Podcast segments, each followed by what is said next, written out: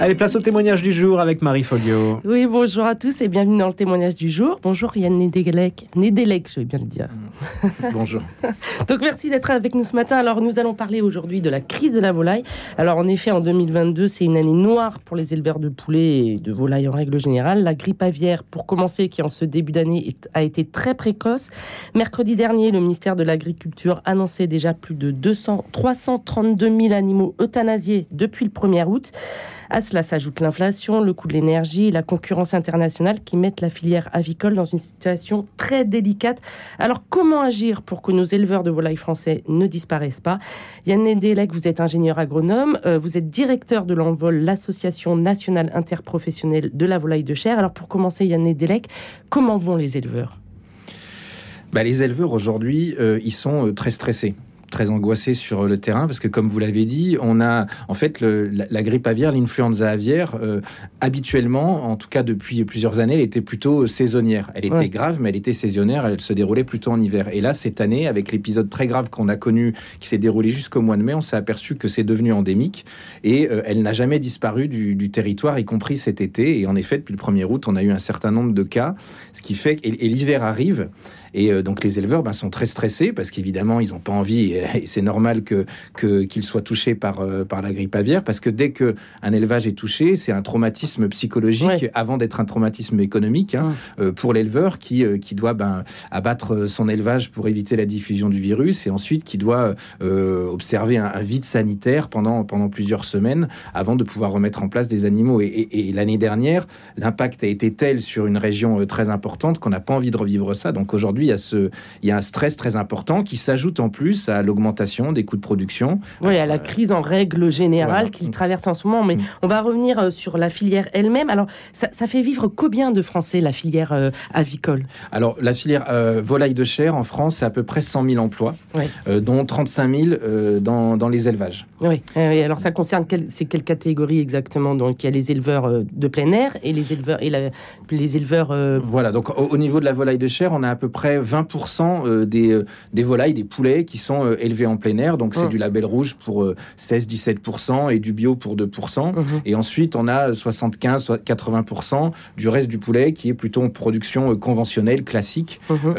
et à cela s'ajoute une, partie qui est élevée en ce qu'on appelle en CCP, cahier des charges conformité produit. Mhm. Donc c'est des poulets qui ont une croissance intermédiaire entre le bio et le, et le standard. Est-ce que c'est des chiffres qui vont à la baisse? Est-ce qu'il y a moins d'éleveurs? Est-ce qu'il y a des éleveurs qui abandonnent en d'autres terres Alors, il n'y a pas forcément euh, moins d'éleveurs. Après, comme je vous le dis, vu qu'il y a ce stress et cette angoisse, mmh. et eh ben, même avec l'augmentation des coûts de production, il y a forcément des éleveurs qui se posent la question euh, bah, de continuer ou de remettre en place des animaux euh, demain. Après, il faut savoir que la, viande de volaille, la viande de poulet, elle est plutôt en augmentation de consommation. Donc, il y a quand même, c'est plutôt sur le moyen long terme, j'allais dire, c'est plutôt sécurisant. Il y a de la demande, quoi. Il y a de la demande, voilà, en effet. Puis c'est c'est une viande qui est bonne pour la santé. Enfin, et en plus, on offre une, une diversité en France qui est unique au monde. C'est-à-dire que là, je vous ai parlé du poulet, mais on est un des seuls pays, on est le seul pays à produire des cailles, des pigeons, de la pintade, de la dinde, les volailles festives, le poulet, etc. Et ça concerne beaucoup d'espèces. Tout à fait. Et c'est vraiment euh, unique. Et en plus, on a cette, cette, cette, cette, excellence avec le label rouge et le bio où on est euh, les leaders européens sur les filières plein air. Euh, Alors justement, je voudrais revenir à ce label rouge dont on parle beaucoup. Tout le monde veut consommer du label rouge, mais ça mm. veut dire quoi justement pour une, cette filière, le label rouge bah, Le label rouge pour la filière volaille de chair, ça veut dire déjà euh, beaucoup parce que c'est euh, la filière volaille de chair qui a créé le label rouge dans les années 60. Euh, le label rouge, c'est un cahier des charges très spécifique qui repose sur un certain nombre de critères.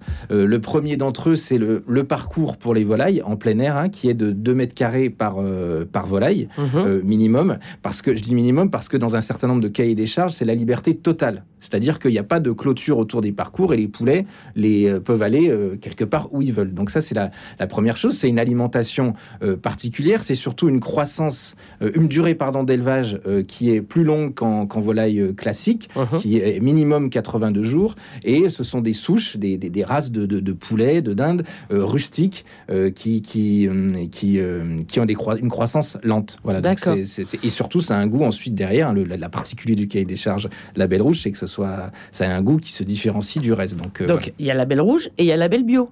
alors le bio, voilà, c'est différent. Ça va un peu plus loin sur certains aspects du cahier des charges. On a, on a quand les parcours sont clôturés, c'est 4 mètres carrés par volaille. L'alimentation est bien entendu euh, bio, mais sur le sur le la durée d'élevage minimale, c'est la même chose que pour le pour le label rouge et euh, les les, les souches, les races sont sont, sont également euh, les mêmes.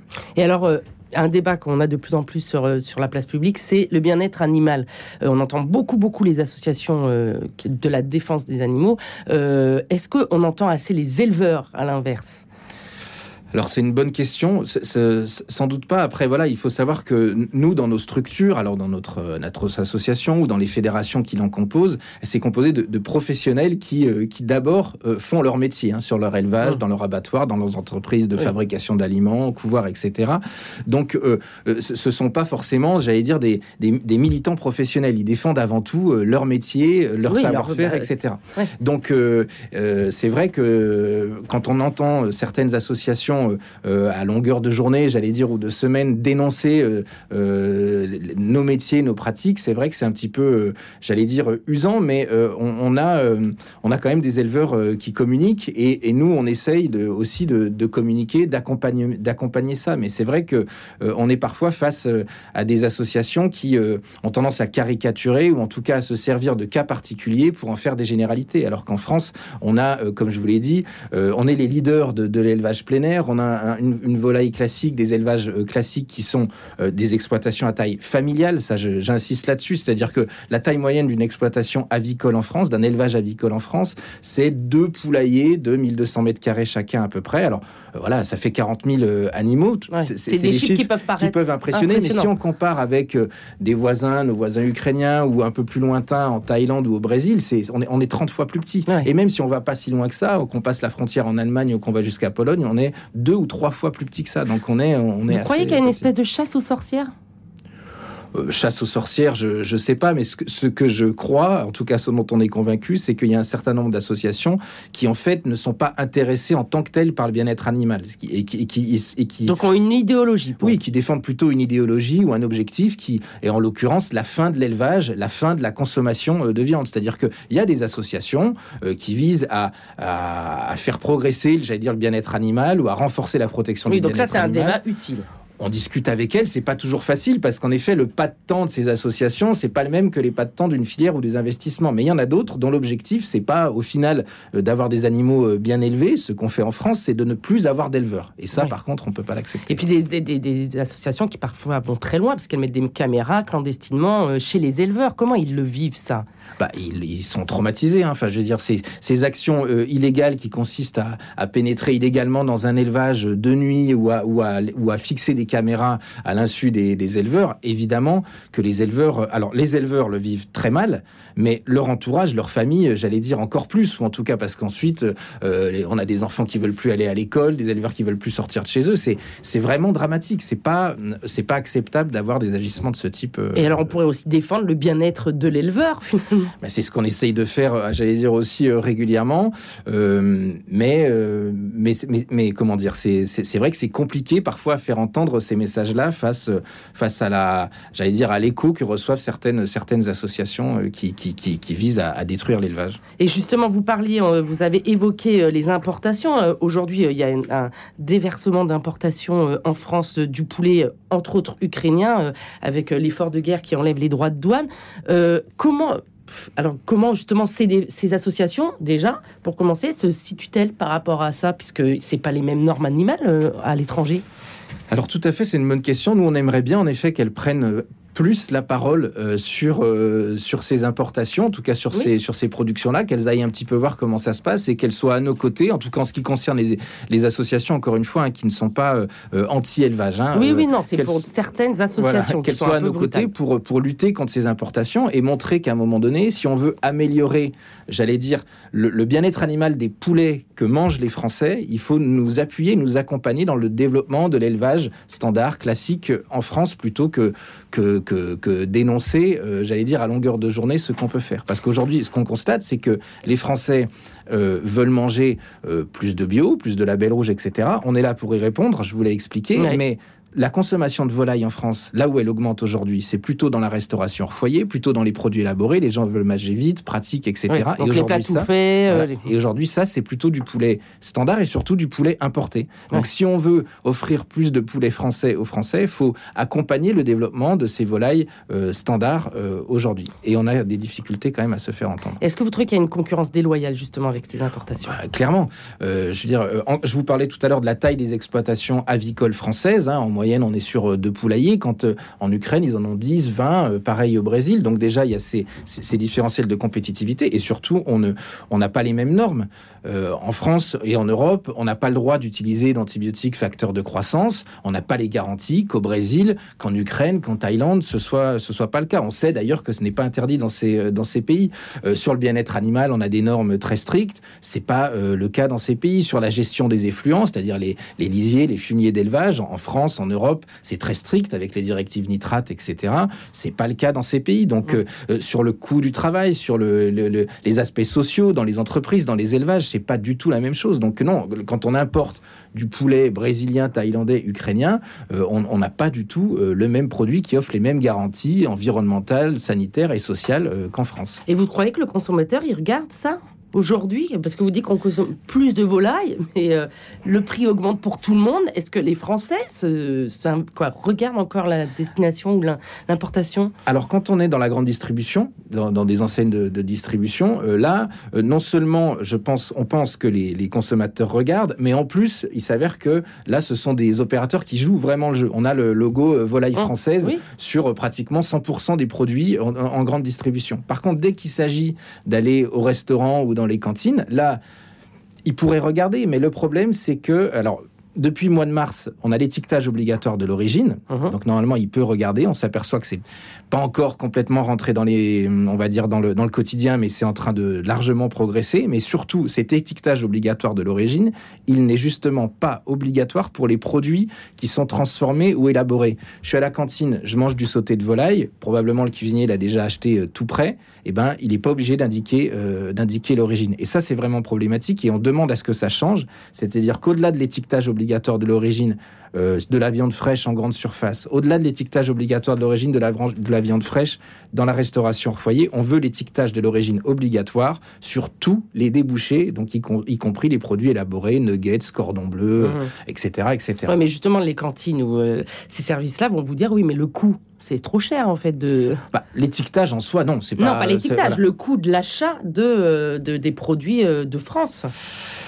Eh ben, pas forcément. Encore une fois, je pense que, alors oui, on est, on est, on est moins compétitif que les Ukrainiens ou que les Brésiliens. Mais enfin, euh, j'allais dire à, contrainte ou exigence ou cahier des charges euh, identiques, on n'est pas forcément euh, plus cher. Et donc il faut qu'on, et puis il y a sans doute aussi un message à passer au, pouvoir public. Il faut aussi que les collectivités, vous parliez des cantines, hôpitaux, mmh. écoles, etc euh, se dotent ou un peu plus de moyens pour en effet répondre aux objectifs qu'on leur fixe. Hein, parce que c'est ça, c'est une réalité aussi. Quoi. Alors maintenant, on va parler plutôt des, exportations. Quoi, des exportations. Il y a un rapport de trois ONG qui dénonce un élevage euh, d'exportation bas de gamme en France. Alors ils reprochent en gros aux grandes entreprises euh, de l'agroalimentaire les entraîner dans une course au bas prix sur les marchés mondiaux et ça, ça favoriserait l'élevage intensif et surtout l'envoi de produits de bas de gamme. Qu'est-ce que vous répondez à cette étude? Alors, ce qu'on répond, c'est que c'est globalement faux. il y a quand même une analyse un peu erronée de la situation. En effet, en France, on exporte euh, de la volaille. Euh, mais par exemple, on, est déjà. Il faut savoir que les exportations françaises de volaille sont en diminution constante depuis euh, des décennies. Donc, c'est-à-dire qu'on exporte moins. On exporte de moins en moins. Euh, voilà, on exporte moins, on a, des, on a certains débouchés historiques, euh, notamment vers l'Arabie Saoudite, sur un poulet bien spécifique, un poulet entier avec un poids particulier qui correspond à des attentes euh, de la clientèle, notamment. Alors quand je dis en Arabie Saoudite, c'est plus Moyen-Orient en général. Mmh, Après, mmh. il y a certains autres produits qu'on ne consomme pas en France, en Europe ou qu'on consomme moins et qui sont exportés ailleurs. Mais ce sont vraiment des. Il n'y a pas, hormis cette filière vers le Moyen-Orient et qui correspond à moins de 10% des volumes en France, on est on n'est pas du tout euh, dans une phase d'augmentation des exportations, ni même dans une stratégie de développement Donc des déjà, exportations de ces produits-là. Cet aspect-là est faux pour vous. Oui, Déjà, oui, tout à fait. Ah. Et alors donc, il n'y a pas pour vous une exportation bas de gamme vers euh, les pays du Sud, Bah, non, vers le Moyen-Orient, encore comme je le disais, qui c'est sont moins produit- regardants sur les labels rouges, les bio, etc. euh, pour le coup. Alors on marche. essaye par contre sur, le, sur, sur, sur ces produits à forte valeur, valeur ajoutée, la belle rouge, etc. Il y a, là il y a une stratégie. euh, on est les seuls à savoir faire ça hein, en Europe, voire même dans le monde, le, la- le label rouge. Donc il y a forcément une stratégie d'exportation de ces produits à forte valeur, mais on n'est pas sur de l'exportation justement euh, évoquée comme euh, bas de gamme ou quoi que ce soit. Il y a un débouché sur le Moyen-Orient particulier qui est un des seuls débouchés spécifiques, c'est-à-dire c'est des poulets qui sont produits en France spécifiques pour ce marché, mais qui correspondent à une attente là-bas des, des consommateurs et qui est historique. hein, ça fait des décennies que ça se, ça se fait. Ouais. Alors là, je voudrais revenir à, à l'actualité de la filière. Euh, bah, c'est tout ça, c'est l'actualité, vous allez me dire. Mais là, il y a vraiment cette grippe aviaire qui menace. Déjà, comment vous expliquez que justement, euh, elle, elle- s'installe toute l'année Comment ça se fait? Alors ça, les- des, scientifiques l'expliqueraient euh, ou l'expliquent mieux que moi. C'est qu'en tout cas, euh, nous, ce qu'on peut, on peut, le on, on fait que constater. C'est-à-dire que l'année dernière, la- l'influenza aviaire, co- comme on dit, c'est, il y a eu un épisode très grave d'abord dans le sud-ouest pour la quatrième fois consécutive en, en six ans et ensuite ça s'est répandu dans le grand ouest notamment pays de la Loire Oui. euh, bassin vadéen Avec des chiffres d'euthanasie qui sont mais qui sont, euh, qui sont importants et qu'on n'a Ouais. pas envie de qu'on n'a pas envie de revivre euh, habituellement, on a, euh, ça se calme entre le printemps et l'été. On n'a pas de, de, de- de- de cas de grippe aviaire et ça n'a pas été le cas cette année. Ce qui nous fait euh, penser, et ce que les scientifiques nous, nous disent et nous confirment, c'est que c'est devenu endémique, c'est-à-dire que dans la faune sauvage qui ne migre pas, euh, le, le- le- le virus est resté et donc aujourd'hui, ça s'est installé. Là, on a, on est en, il y a un peu d'angoisse quand même, comme je le disais au début, dans les campagnes, parce que euh, on va aussi observer les migrations et on a Et puis surtout, il y a une angoisse pour les éleveurs en plein air qui doivent confiner euh, leurs animaux et qui d'ailleurs euh, se révoltent un peu face à ce confinement et qui disent que c'est pas que ça marche pas forcément.